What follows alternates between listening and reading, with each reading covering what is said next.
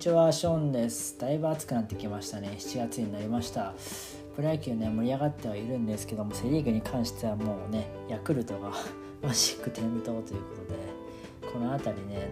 まあ、独走体制ではありますけどね、止めに入るチームが出てくるのか、どうなのか、楽しみなところではありますよね。今回はですねまたプロ野球選手の物語をお話ししていこうと思います。ということで今日の主人公は極上の投球術柳優也選手でございます。中日のねエース右腕の物語をお話ししていきます。まずはですね中日柳優也投手がどのような選手かをご紹介します。柳投手はですね中日ドラゴンズのピッチャーで身長180センチ体重85キロ今年でプロ6年目28歳の選手です。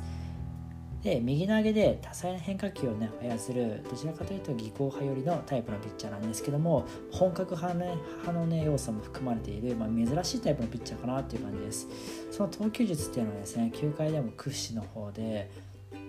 2021年はですね最優秀防御率と最多奪三振のタイトルを獲得しています。もともとね技巧派寄りというか技巧派ピッチャーだったんですけども本格派のね要素が含まれるまあ、出来事というかイベントというかそういうのがあったんでねまたね後からお話ししていこうと思います。本日はねそんな柳投手のねルーツに迫っていきます。なおこれからね紹介するにあたり継承略させていただきます。はい、柳はですね1994年に誕生しまして宮崎県で育ちます。九州生まれなんですね。で野球を始めたのが小学3年生の時。野球チームに入っている友人にキャッチボールを誘われてどんどん楽しくなって地元の少年野球チームに入団しました。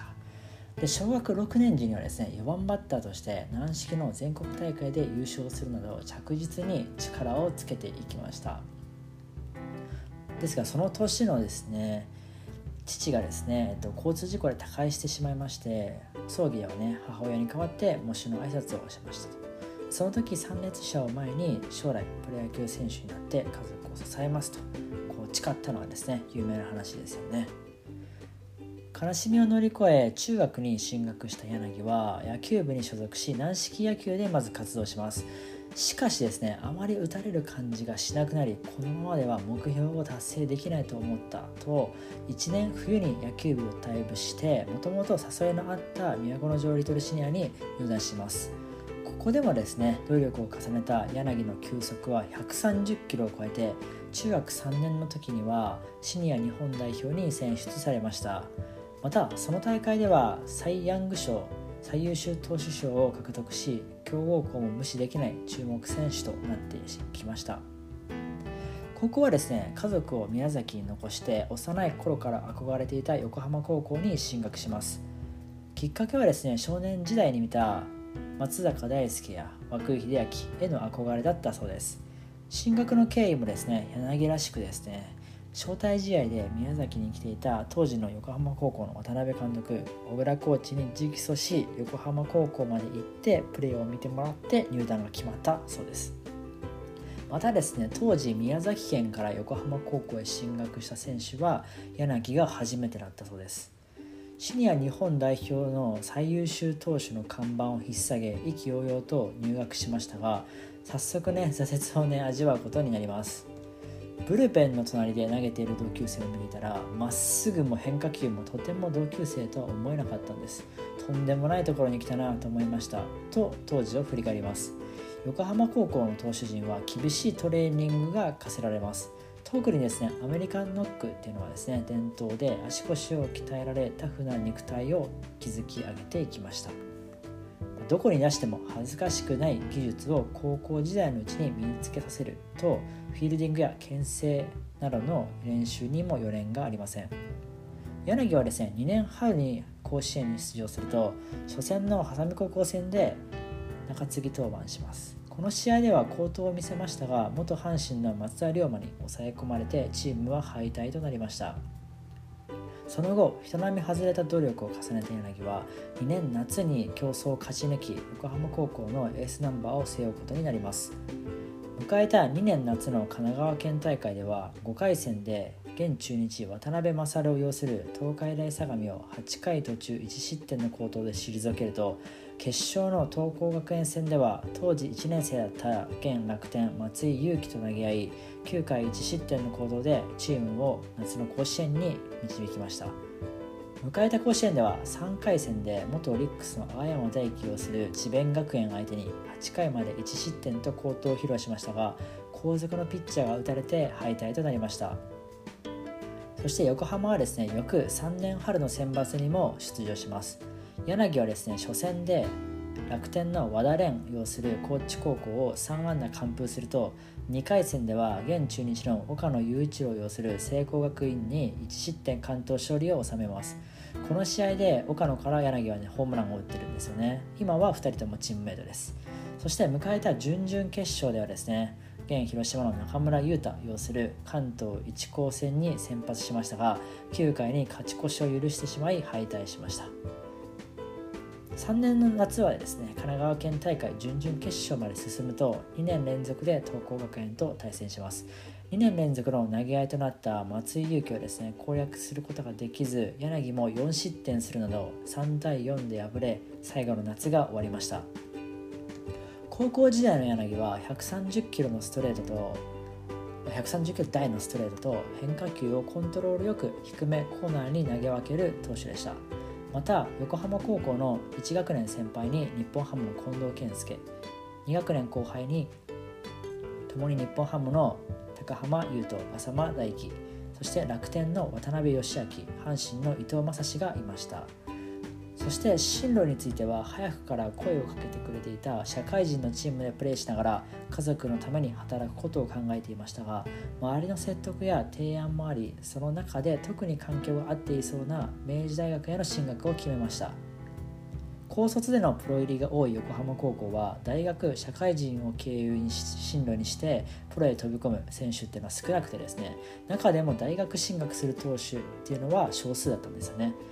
なので柳の前はですね松坂大輔の2学年2年先輩にあたる元ヤクルトの松井康介がですね大学社会人を経由してヤクルトへ入団しているという経緯はありました。で明治大学にね入学した柳はですね早速ねそのレベルにね驚愕することになります。高校時代はですねどちらかといえばコントロールタイプでクレバーな投球をね身上としていましたがレベルが高くなればごまかせなくなってきます。プロに入るためにねまあうまさっていうだけでなくて体の強さとか球の強さが足りないと感じたそうです。そこで体の力をつけて腕を強く振るということをより意識するようになったそうです。リーグ戦ではですね1年の春から登板機会を得るとストレートの最速も140キロ中盤まで到達します。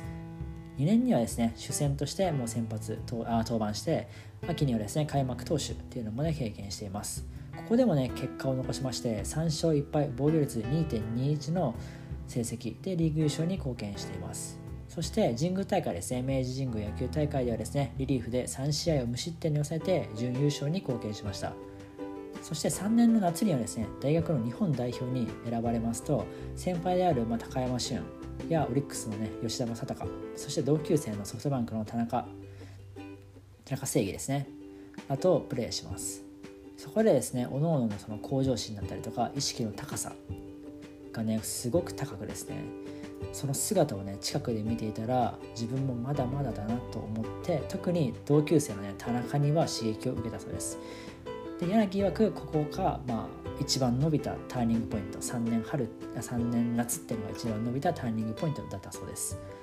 でこのね、えっと、日本代表のね大会の後の 3, 3年秋はですね初のベストナインに輝くなど6大学をね代表するピッチャーとなっていきます。そしてですね4年になった時にですね元中日川上健信以来19年ぶりのピッチャーでのキャプテンに就任します。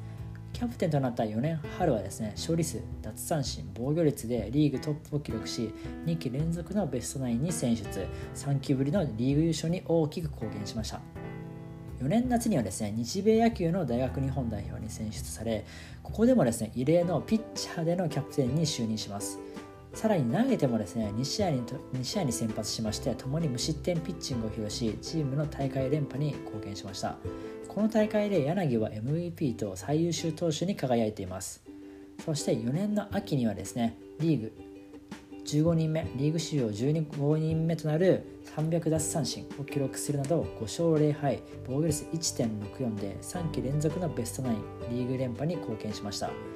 そして明治神宮大会では初戦を5回無失点準決勝も7回無失点に抑え決勝に進出します。決勝の近江林大学戦ではですね、えっと、現ロッテの佐々木千早と投げ合いましてチームは逆転勝利を収め悲願の全国制覇を成し遂げました。そして、えっと、明治大学のね2学年先輩にはですね、えっと、オリックスの山崎幸也と、えっと、福田周平さらには糸阪神の、ね、糸原健人。で1学年上に、えっと、日本ハムの上原健太阪神の坂本誠志郎高山俊。そして同期に、えっと、DNA の星と佐野啓太が在籍してまして結構なねタレント揃いですよね。あのプロで行くっていうのは結構あると思うんですけどプロに行ってさらにあの一戦級で活躍している選手たちが結構ね柳の学年でかぶってたりとかしてたって感じなんですよね。そしてですね2016年のプロ野球ドラフト会議で中日と d n a から1位指名を受け抽選の結果中日が交渉権を獲得して入団します。この時のねドラフトの中日の同期には、えっと、京田陽太だったりあとは藤島健人らがいます。この時ね柳はねストレートはすでにも150キロマックスね到達していました、まあ、アメリカかな？日米野球の時に出した150キロなので向こうの多分スピードガンだったと思うんですけどそんな感じでね。そして即戦力としてね期待されたプロ1年目2017年はですね11試合に登板しましたが1勝に終わってしまい防御率も4.47とねちょっと物足りない成績にね終わったルーキーイヤーとなりました。で2年目の2018年はですね10試合に登板して2勝5敗防御率5.23とねちょっとこの年もね不本意なね成績になっちゃったんですよね。ただね3年目2019年開幕からね好調で交流戦では3勝を挙げて防御率もね1.17とと。もにね12球団トップの成績を残しました。前半戦だけで9勝を挙げると監督推薦で初のオールスターにも出場しました。後半戦はですね失速しまして2勝にとどまりましたが、まあ、合計でねシーズン11勝を挙げまして自身初の2桁勝利かつチームの勝ち頭となりました。4年目のね2020年は怪我の影響もあって6勝にとどまりましたが、まあ、チーム3位のね、えっと、勝利数だったということですね。そして万全な状態で迎えた5年目の2021年。はですねしっかりローテを守り抜きまして11勝6敗防御率2.20 168奪三振を記録してまして最優秀防御率最多奪三振のタイトルを獲得しました。11勝6敗防御率2.20ってことでね援護が多分全然なかったですよねこれね。普通だったらもうちょい勝てますよ多分。13勝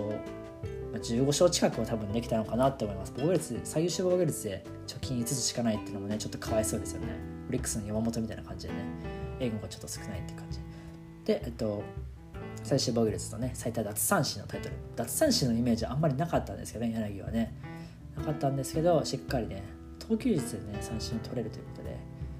また違ったタイプのピッチャーですよね。その他ですねベストナインゴールデングラブ賞を獲得しましてオフの契約公開では1億円プレイヤーとなりました。そしてね、えー、と6年目の2022年ですね6月現在まで先発として活躍し右のエースとしてチームに欠かせない存在となっています。ということで今日の主人公は極上の投球術柳優也選手でした。こんな感じで普段は野球に関する情報を発信していますので気になった方はフォローお願いします。あとこんなんやってほしいよみたいなのがあったらまたコメントでお願いします。本日もありがとうございました。じゃあね